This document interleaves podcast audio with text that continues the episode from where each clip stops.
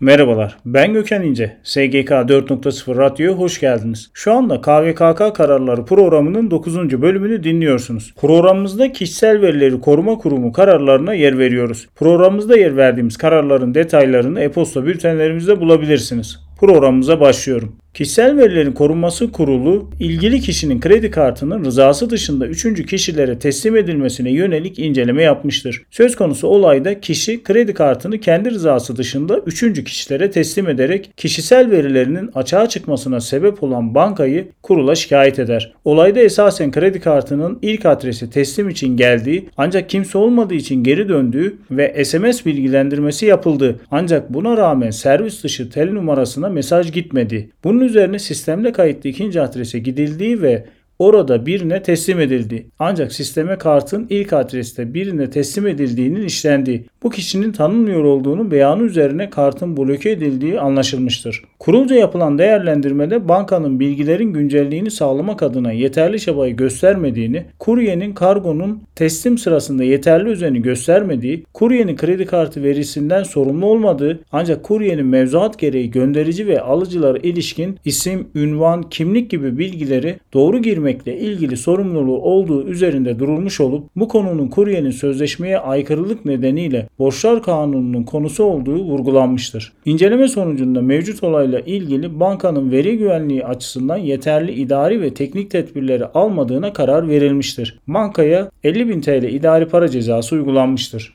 Ben Gökhan İnce, SGK 4.0 Radyo'da KVKK kararları programının 9. bölümünü dinlediniz. Bir sonraki yayında görüşmek üzere.